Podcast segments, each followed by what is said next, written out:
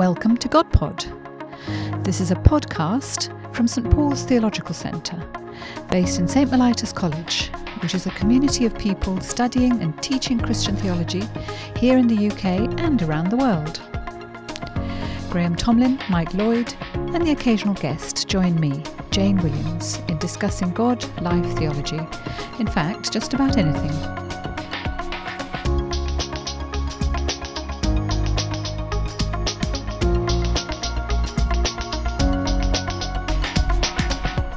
Well, hello, and welcome to another edition of GodPod. And uh, it's me, Graham Tomlin, the uh, usual host of GodPod. And uh, we also have Michael Lloyd. Hi. And this is the point where I normally say we also have Jane Williams, but we don't have Jane Williams at all, actually. In fact, there's a little gap at the table here. There's a, a, a Jane Williams shaped hole in our lives. There is definitely a Jane Williams shape. So very sadly, Jane is not here. In fact, there's no one else either, so it's actually just Mike and me. Which is the first time we've done a kind of Morecambe Wise. I think it is a bit, isn't it? That's right. I'm not sure who's who in this Morecambe and Wise thing, but um, but yeah, it is the first time I think we've we've. I mean, we may have done one or two sort of you know two-person God pods before, but it's pretty unusual, isn't it? It is very unusual, um, and uh, we don't we'll quite know whether this is going to work. We might run out of things to say after about ten minutes. because usually Jane comes on with in with something provocative. She does. And winds me up, and I have to respond in some. Yeah, she keeps us going in sort of different ways. So we'll have to Yeah. sort of somehow see if we can survive this conversation without Jane, or um, yeah, make sure we don't come to blows or something like that. Well, indeed, you do. she may be the pacifying influence. She may well be. Yeah. So Jane, we're missing you, but um, and I'm sure the listeners are too. But anyway, that's what you're stuck with. You're stuck with me and Mike today. Uh, but of course, we do have the biscuits. We have uh, we are in, working our way through a, a, a um, selection of all butter biscuits. They're rather nice, aren't they? They were very nice, but the problem is that with only two people, you probably we probably can't eat them during the recording because we, may do. have to chip in. Or, Yeah, that's right, exactly. full. Mind you, we're doing our best. There's not many of them left actually in the packet, but there we go. not very many. Um, well, anyway, today's GodPod, what we thought we would do is um, one or two people have uh, emailed in or asked questions about a couple of books that uh, Mike and I uh, produced uh, a number of years ago now, um, which uh, have carried on being. Um, uh, published into different editions, and uh, sometimes you, you write a book and it just sort of gets out there for a few years and it gets read by a few people and it just gradually disappears and no one reads it anymore and there aren't any extra editions. And the royalties are diminishing, and so we thought we'd give it a bit of a push. But uh, occasionally you write a book which um, somehow seems to have a, a longer life and uh, keeps on kind of recurring in different um, editions and keeps on being read by different people and bought by people. And I suppose the books that um, uh, we have in mind are a book which, Mike, uh, you wrote a number of years ago called Cafe Theology. That's right. And uh, which when was that written? Well, it was written in uh, 2002 Okay. to 3, Yep. but it wasn't published till 2005. Okay. And uh, the book that um, uh, I have in mind is one that I wrote back in, again, was published in 2002 called The Provocative Church, a book on evangelism. So we thought we'd, we'd write, we'd think about those for a little bit because uh, we've been asked our reflections uh, on writing those books and why they had the impact they had and what are our thoughts about them. Um, a number of years after their publication. So, Mike, I'm going to ask you a few questions about cafe theology. Fair enough. So, uh, w- when you wrote it, where, where did the idea come from? What was the sort of uh, idea behind it when you when you wrote it? Well, I guess it came from the fact that I was um, asked by the vicar of a large church in uh, London, um, St James the Less in Pimlico, um, to go and be director of training there. Uh, he felt that uh, it was a congregation largely of young people doing their first job in the city, um, and he felt that they were being stretched and developed in every other area of their life, but not really being stretched in, in their faith. Uh, and so he wanted somebody to come who would who would stretch their understanding, their knowledge, their um, kind of conception of God, really. Uh, And for some reason, he asked if I would go and help with that. I guess What, what everybody you else doing? said no. What had you been doing before that? Uh, before that, I had been. Um, what had I been doing before that? Uh, raking up I've your been, past um. I've been doing my doctorate, actually, Okay. finishing off my doctorate. Yeah, yeah. Um, Okay, and did it come out of a series of talks that you gave so there? the first thing he did when I got there was say, "Will you do a, a school of Christian theology?" okay, yeah, Um, so for every every once a week for eight weeks, um, I expounded a different kind of doctrine of the Christian faith. okay. And, that, and, the, and the book basically takes the form of a a kind of. Um, I mean, I use the word popular because actually it's, quite a Not quite popular A, enough, really. Right, yeah.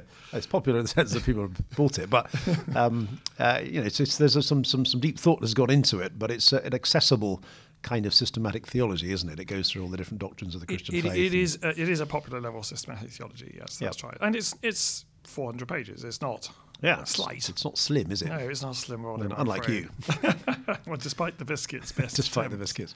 And um, so uh, the, the title, what, why did you call it Cafe well, Theology? Well, we, we struggled over the title. um, one of my students at St Stephen's House, uh, where I had been um, at, w- at one point, suggested the title um, "Everything You Ever Wanted to Know About God, but were too stupid to work out for yourself."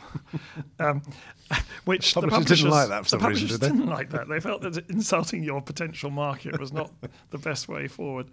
Um, and in the end, I suggested uh, cafe theology uh, for two reasons, really. One was that it is, is the sort of uh, pitched at the level that you can imagine having a chat with a friend Hmm. over a cup of coffee in a, in a cafe.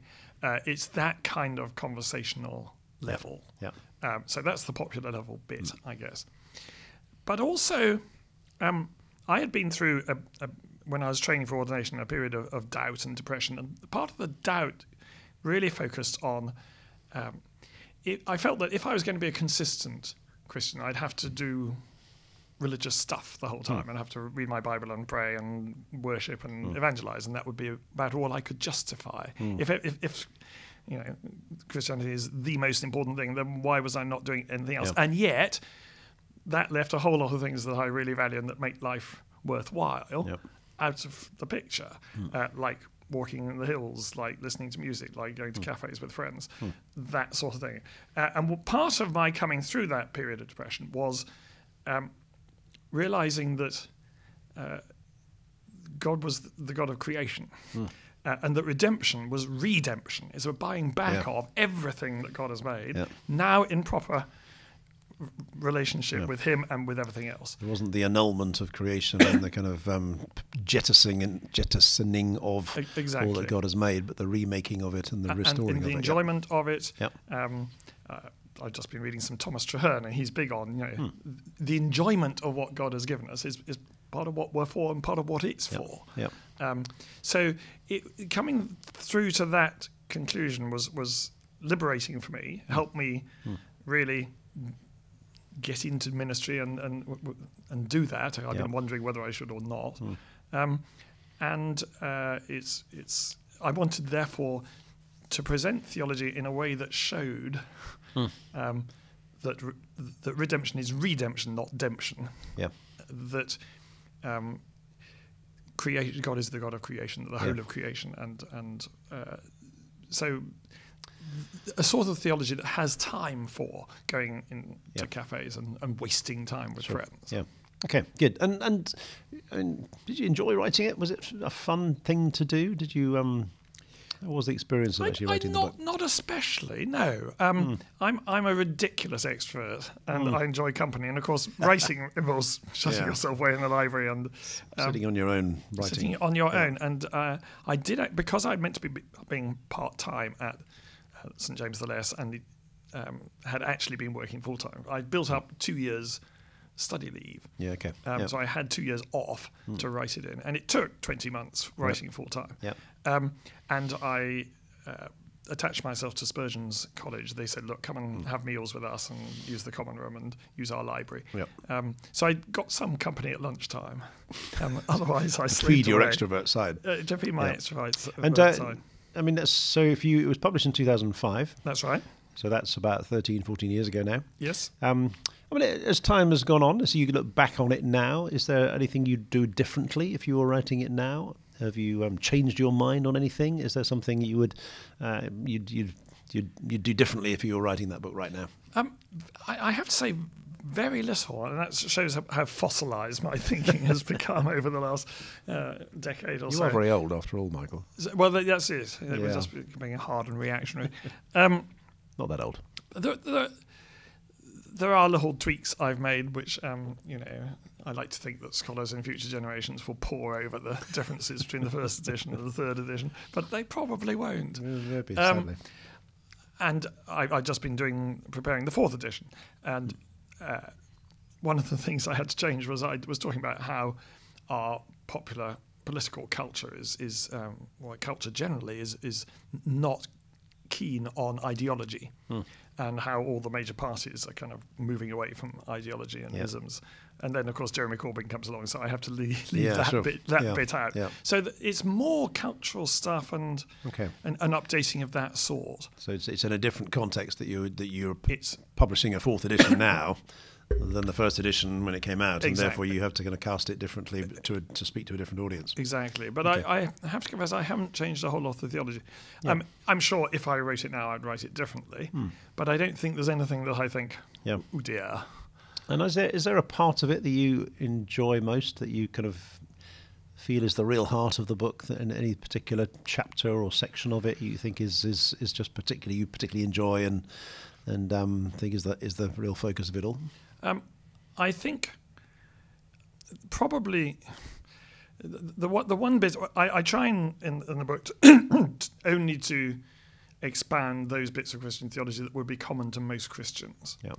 um, uh, kind of like C.S. Lewis in Mere Christianity, Yeah. it, to limit myself to, to that which every Christian would kind of recognize as Mm. being part of their faith. Um, the one exception I made was chapter two on the fall, because that's my particular area, the problem of evil Hmm. Yeah. and, and the fall. And, And you have a particular take on that, don't you? I have a particular take on it, and I think it's a it's an area where people don't have a, any take at all Yeah. often, and therefore to offer them a particular take seemed Yeah. to be helpful. and regular listeners listeners to God Pod will probably know a little bit about They will be that. very bored with that already. Um, but the the other, and so I enjoyed doing that. But I think the other place I really enjoyed was the doctrine of the Trinity. Hmm. Um, Again, I think people know that they ought to believe in it and that it's part of the Yeah. faith, and they don't quite know what difference it would make. Hmm. Um, and actually, sometimes it isn't making enough of a Yeah, difference, sure. uh, and that people are effectively Unitarians Hmm. who call themselves Christian rather than fully enjoying what the doctrine of the Trinity Yeah. provides.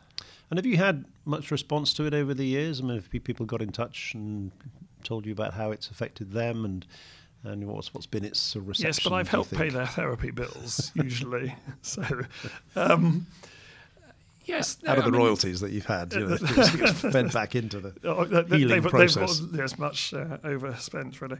Hmm. Um, yes, I, I, I, I do still get letters from people saying Hmm. that, that they've found it helpful, which is which is useful, Yeah. uh, which is encouraging. Yeah. Yeah, I've, I've often, I mean, it's a while since I read it, but I remember reading it and thinking, in some ways, it, it captures a lot of what we do here in, in GodPod, which is trying to provide a, a sort of reasonably accessible um, form of Christian faith, which is sort of rooted in deep thinking about faith, but presented in a way that actually makes it possible for people to access access it and, and kind of put together the, the the jigsaw that is Christian faith. And I think that's what struck me about the book. I think reading it was was you know different chapters on different parts of Christian faith helps you to build up a, the, the big picture of what Christian faith and how these different doctrines of Trinity and incarnation and atonement and the fall and creation, how they all fit together into a coherent whole, which is not a sort of you know a, a rather over neat system, uh, but actually is a is some is, is something much more creative and and you know and and um, alive than that that allows you to uh, to put into words something of the God that we believe in, which is what theology is about.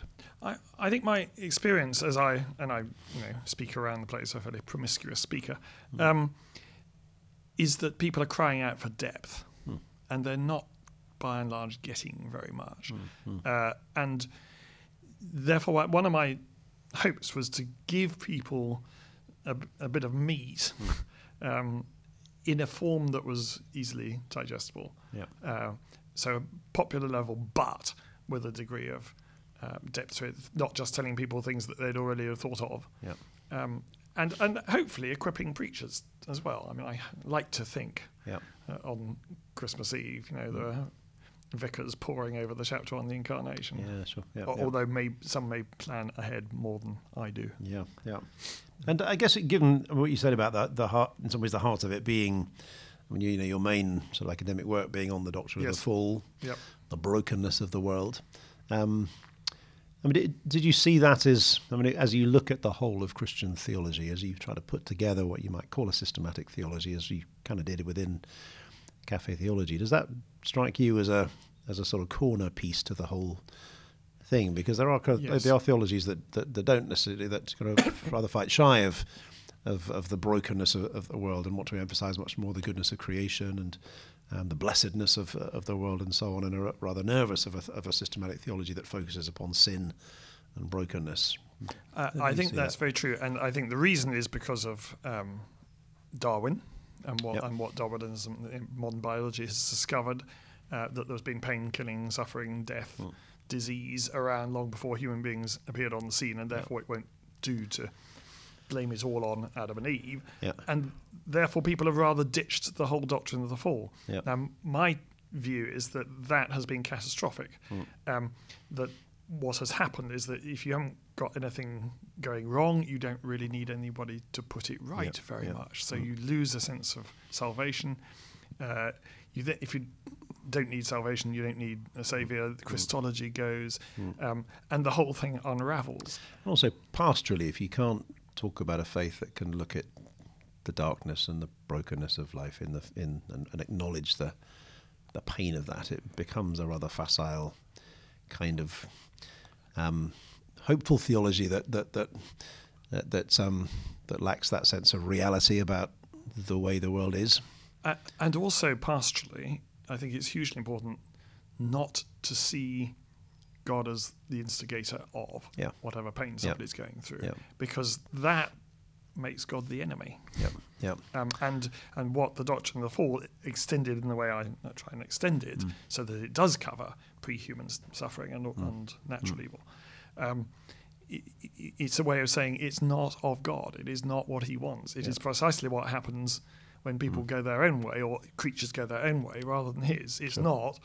Him trying to inflict Yeah. this stuff upon us. Yeah, and it's, it strikes me that that is, you know, the, the impact of, in, in a way, 70 years or so since the Second World War, a, a period of relative peace within within Europe, of relative prosperity within Europe.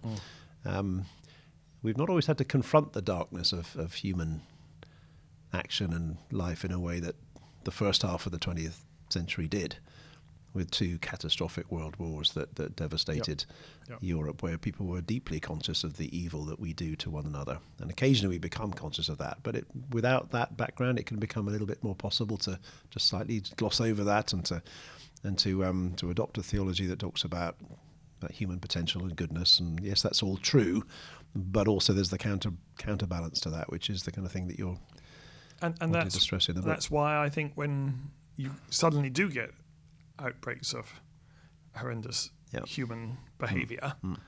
um, we don't know what to do. Yeah, we sure. don't know how to respond. We don't have a language We of- don't have a language for to, it. to, to deal with that. Sure. Um, yeah. Whereas I think if the fall is part of your mental Mm. picture, um, you're more expecting Yeah. of that, both in others and Yeah. worryingly in oneself. Yeah. Yeah, that's uh, that's fascinating. So, um, you're, and am I right in thinking your uh, a new edition is out soon? Um, I, I'm hoping so. Yes, um, I, I think they've been chasing me for um, edits. Very and good. I, I think I've now got the final edit- edits Yeah. to them. So yeah, no, hopefully a new, new edition will be out Yeah. shortly. So I, I can say, just a little bit advert for me. This is it's difficult for Michael to say this, but um, it is a very good book. It's a very good book on um, if you want a- an introduction to basic Christian theology, which is deeply thoughtful but accessible. I think there are very few other things that do such a good job as it. It's called Cafe Theology, and um, it's published by. Uh, is Hodder, Hodders? Okay, so Hodders Yep. do it. So um, I think it's still out there, still in, in print. It is. And um, so you can buy a copy now, or you want to hold on till the next edition comes in, in due course. Uh, yes, whichever really. I get. Yeah, I think exactly. the same royalty. Yeah, good. Uh, Thank you for that. To that, uh, Yeah. Graham. I will try and reciprocate in due course. Have a good. biscuit in the meantime. Thank you. yeah, but um, provocative church. yeah, Um, yeah, What what lay behind that? As you say, it's a kind of yeah, a, a, a reflection on um, evangelism, really? Yeah. Well, it was uh, the time I was um, teaching at uh, Wycliffe Hall, the college where you are the principal Uh, right indeed, yes. now, uh, many years ago in Oxford. And um, part of my job was to um, teach students about evangelism and to, to, to lead evangelistic kind of missions, events in parishes. And it got me thinking quite a bit about it. And and it often struck me about how, how that word evangelism used to scare people quite a lot or depress people Yes. that you know there's that thought that evangelism is something that you could do to people and um, would you want to really do this to your friend to evangelize them? It sounds a rather kind of you know threatening exercise. And so uh, and it also struck me how churches that um, that that prioritize evangelism often could be quite kind of stressful places to be in where little bit like you, you were saying that you know if if you think that um, the only thing that's worthwhile is Yes. bringing people to Christ, which in one sense you, you know you can make an argument for that. Why would you want to do anything else? Hmm. You know, why does serving the poor make matter? Why does um, pastoral care matter in a congregation? Or the arts or exactly, or the arts, or, yeah. or, um, or Yeah. music, or um, the enjoyment of anything else. You know, there can be a sense that the only thing that really matters is evangelism. But when I observed that, it often seemed that evangelism done in that way was a very strenuous, quite awkward, difficult experience that some people seem to be quite good at, but Mm-hmm. most of us weren't. And so it struck me in a lot of churches that valued evangelism, a lot of people actually felt quite guilty about it Yes. because they weren't doing it, or if they were doing it, they weren't doing it very well. Yeah.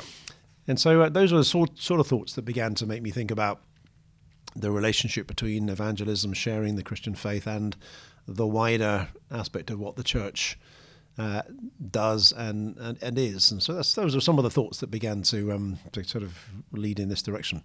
So, did somebody were you approached by a, publisher, or, Um, or did you kind of? No, no, I began to um, think about this and um, uh, approached a publisher myself, and Yep. it was uh, SPCK who published it eventually. And I guess the basic idea of the book is um, is that uh, it's that that question of, of um, I, I would often have conversations with with people, you know, who where I was trying to share my faith with them, and uh, they just weren't interested. Yep. And you know, I would try to talk to them about it, and they just didn't really want to know. They wanted to talk about the football or the weather or something Yes. else, but they Yes. didn't want to talk about God because they had nothing really to. It just wasn't something that interested them at all. But then, very occasionally, you'd have a conversation with someone who had seen something that had intrigued them about Christian faith. That might have been an experience that they'd had of sort of wonder in nature, or they'd met a Christian that had impressed them, or they'd encountered a church community that had struck them as being a little bit different from any other community. And they were asking questions and they wanted to know. And it struck me those kind of conversations were a lot more fruitful, a lot more helpful than the ones where I was trying to kind of bash people with Yes. the Bible. Um, and so it got me thinking about um, that, uh, that passage in in um, in the Bible in two Peter where uh, where it talks about um, where we are called to, to give an account for the faith that is within us, for the hope that that is within us. And it struck me as I, as I read that, you know, I'd often heard that that that um, passage, um, always be ready to give an account for the hope that is that is within you. Um, and uh, what struck me about it is that um, it presumes that someone's asked a question. Someone has gone Yes. to the Christian and said, "What is this hope that you have? What what is what is it that motivates you?" And What- they've noticed. they've noticed something that has made them Yeah. ask the question. So I started thinking, well, what is it that stimulates someone to ask that question? Mm-hmm. What is it that stimulates the kind of conversations where people are wanting to know about Christian faith rather than feeling they're being bashed over the head with it? And it struck me that so often that was uh, an experience of a Christian or a church that was genuinely provocative, that provoked a question in their in their minds. There was something about the quality of Christian life that they'd encountered in, in a Christian friend, or, or something about the relationships within a church, or the, the, ministry that church does within its local community, or the impact it has upon that local community. That's where often that drew people into um, asking the question, well, why do these people act like this? Why are they this way? Um, and I suppose a pattern that I notice in the New Testament you see quite often. There's Acts chapter two where you know the uh, there's this remarkable occurrence where the Spirit is poured out on all these people in Jerusalem, Yes. and they all start speaking in these strange languages that are recognizable to people from all over the diaspora who've come, and um, And then I think it's in, cha- in verse 12 of, of Acts chapter 2. Uh, the people in the crowd ask Peter and the disciples, What does this mean? Yes. And then Peter Yes. pre- preaches his Pentecost sermon on the back of that question What does this mean? Because they've seen this remarkable event. They've seen this pouring out of the Spirit, this you know ability to speak in different languages, this, this ability to connect with people, and they're intrigued by it. They're provoked by it. So they ask the question, and then Peter preaches the gospel into that context. And so it was back to that thing. You know, what is it that provokes that question? And I guess my answer was a church that is involved in all kinds of things other than evangelism. Yes. It- As always, evangelism is the last thing it does because actually this is a church where there's uh, patterns of discipleship where people are growing in their personal human lives. They're becoming sort of um, more rounded, more whole and healthy as people. It's a church that is involved in its local community and works of compassion and and um, uh, and, and community involvement and and strengthen the environment in which it, they live. It's a church that is, um, you know, its worshiping life is vibrant and alive and, and has a sense of a connection uh, with God. Uh, and it, a church that has a real sense of belonging, where you can feel you can find relationship in a very lonely world, and that kind of church provokes a question, which leads on to effective evangelism. And that then makes evangelism a, natural thing because it's already Yeah. going down a path that people have begun Exactly, that's right. And so it seems to me that the key to really effective evangelism is not you know more and more courses on you know what to say, or you know how to. In fact, can't that be counterproductive? Can, Yeah. Can't it make us sound formulaic? exactly yeah. If you're just sort of uttering a, a sort of salesman's Yeah. patter, Yes. it doesn't it's not going really to impress work. anybody. It's not really. no, exactly. That's right. And and e- even courses on you know how to answer the standard questions that people bring up about the mm. gospel. You know, how, why does God allow suffering? You know, what about other religions and so on. That I mean, that's useful in to, to, to a point. But what really needs to happen is is that we have churches that provoke the question. And then actually evangelism becomes a relatively straightforward, just a conversation. It's just. And then you know, you've got things like you know Alpha courses or Christianity Explored or whatever it might be that, Where people uh, can that you can those. then say, well, look, if you really want to know, come along to this. Yes, yes. Um, and so uh, it's actually that vision of evangelism actually gave a space for everybody in the church. So you know, if your gift is not evangelism, it's welcoming people and and uh, you know, as, as people come into church, giving, giving them a real sense of, of welcome. If it's actually sort of um, y- your passion is being involved with Community involvement or community whatever, involvement yep. with the with the poor. If your compassion, if your if your uh, passion is the environment and seeing what you can do with the environment to make it a better place to live, that's part of the whole picture. It's not that those are lesser activities than sharing the gospel verbally. I, I remember when I was um, a young Christian at university being told about evangelism that yeah, we needed to try and twist conversations around Yeah. to get Hmm. to talk about God. And I now look back and think that was almost 180 degrees wrong advice Yeah. because it's a way of saying, I'm not interested in what you're interested in. Yeah, Uh, here's what I'm interested in, Yeah. which is hardly loving people. not at all, is it? Um, Yeah, and and that's kind of associated with what you're saying here that it's Yeah. got to emerge out of yeah. and not be imposed upon. That's right. Um, yeah, I think that's right. I mean, I, I you know I would often again similarly when I was a younger Christian be told you you make friends with people in, In order, order to, to- evangelize them. Yes. And I suppose the more I thought about that, the more I thought that felt like I wasn't really interested in the other person at all. I was Yeah. really interested in sort of Numbers. yeah, in numbers and making myself feel good by making them into Christians. Yep. Where actually the, the the the better way is actually friendship itself is a good gift from God, and whether or not the person comes to faith or not, the friendship is still worth having. Yes. Now, if I if I'm if I love that person and I'm fond of them, I want to share with them the best things that I have. And Yeah. The best thing that I do have is faith in Christ, as as it is other things that that I have, and so that I, I will want to share my faith with them. But I don't go into the friendship uh, with that solely in mind. Yeah. Now you um, you revised this book. Uh, Yeah. In um, 2014, something like that. Yeah, that's right. 2013, I think 13, it was. I think it was the third edition for it. Um, yeah, the publishers came and said, you know, we want to do another edition. Um, and uh, I, I kind of read it again. Which is always encouraging. This is always encouraging. Apart Um, from the extra work. Exactly. Yeah, and I, I remember reading it again and thinking, oh, I'm a little bit like what you were saying that as time goes by, you know, the basic argument I think was I still held to, but just the world felt very different because, of course, 2002 when I wrote it, that was before 9/11, Um, it was at the time where everyone was talking about, you know, postmodernism, the idea that no one really believes in truth anymore. Yes. It's all a matter Yes. of, um, you know, perspective and so on. And I suppose the two things that had changed in that one was 9 11, that Yes. had changed the world quite significantly because now people were aware of um, that kind of Islamic fundamentalism, which was a very definitely not a postmodernist, you know, doesn't really matter what you believe type approach. Uh, but the other thing that had changed, of course, was the new atheism Yes. because in 2002, Richard Dawkins and the New Atheists hadn't really emerged. And um, again, the New Atheism is very dogmatic about what's true and what isn't true. Yes. It's a very sort of scientific rationalism in many ways. And uh, it seemed to me the world had changed quite a bit in that decade from 2002 to 2012.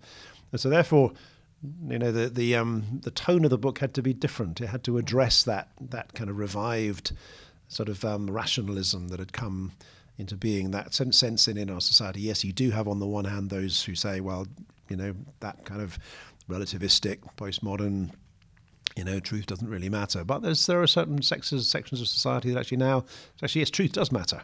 And, and and science is one of them. It's one of the reasons why we should be making common cause with science Exactly, yeah. against something like relativism. Yeah, sure. Um, rather than squabbling Yeah, with yeah. with science. Yeah. Uh, I mean, the just judicial system is another one. Truth matters in Yeah, the sure. justice system. Yeah. Um, matters in journalism. Yeah. Uh, and and so you rewrote it, and So did. Yep. um, uh, and, and now a few years further on Mm-hmm. again. Hmm. Um, but they're not asking you to redo it. Not at the moment, no. I mean, it's still still in still um, uh, in print and can be bought in all good bookshops. Uh, indeed.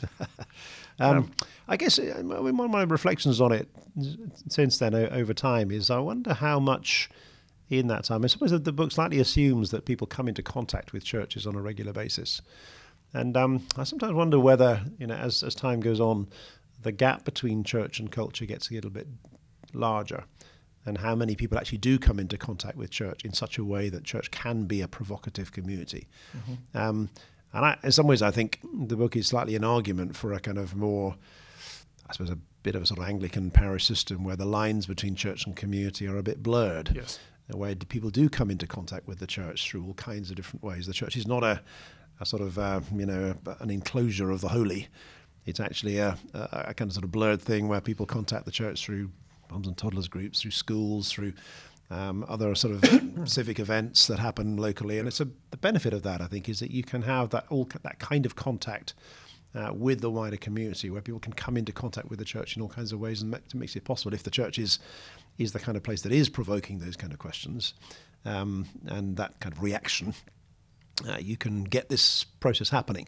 Whereas if the gap between the church and the community is so so large that no one ever really comes in contact with the church, Yes. um, however provocative the church may be, if it doesn't actually provoke anyone because there's no one there to be provoked, then it doesn't really work. And, and the sort of mentality that makes it hive off into a separate watertight community probably means that they're not actually going to be engaging with people Sure. and their Yeah. questions and their lives and their exactly. interests. And Yeah, it's uh, likely to be a bit inward looking, it's going to be just concerned with its own affairs rather than actually the life of real life of people outside church and what really matters to them. and tell t- tell me what matters to you rather Exactly. than Yeah. here's a message I'd Yeah. like to Yeah.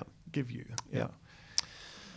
Anyway, um, Mike, it's very interesting to talk Well, about. and, and Cast our minds back to those two books. Indeed.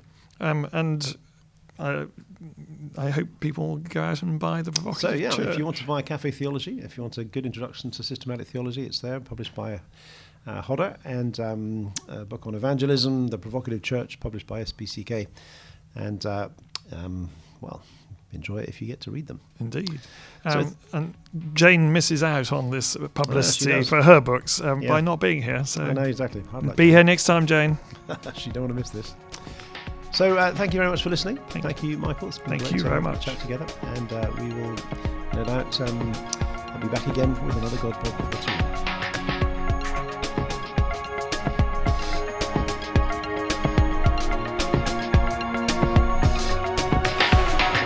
That was GodPod, a podcast from St Paul's Theological Centre. If you want to send us a question, just email it to godpod at htb.org. We can't promise to answer all the questions you send in, but we'll certainly try.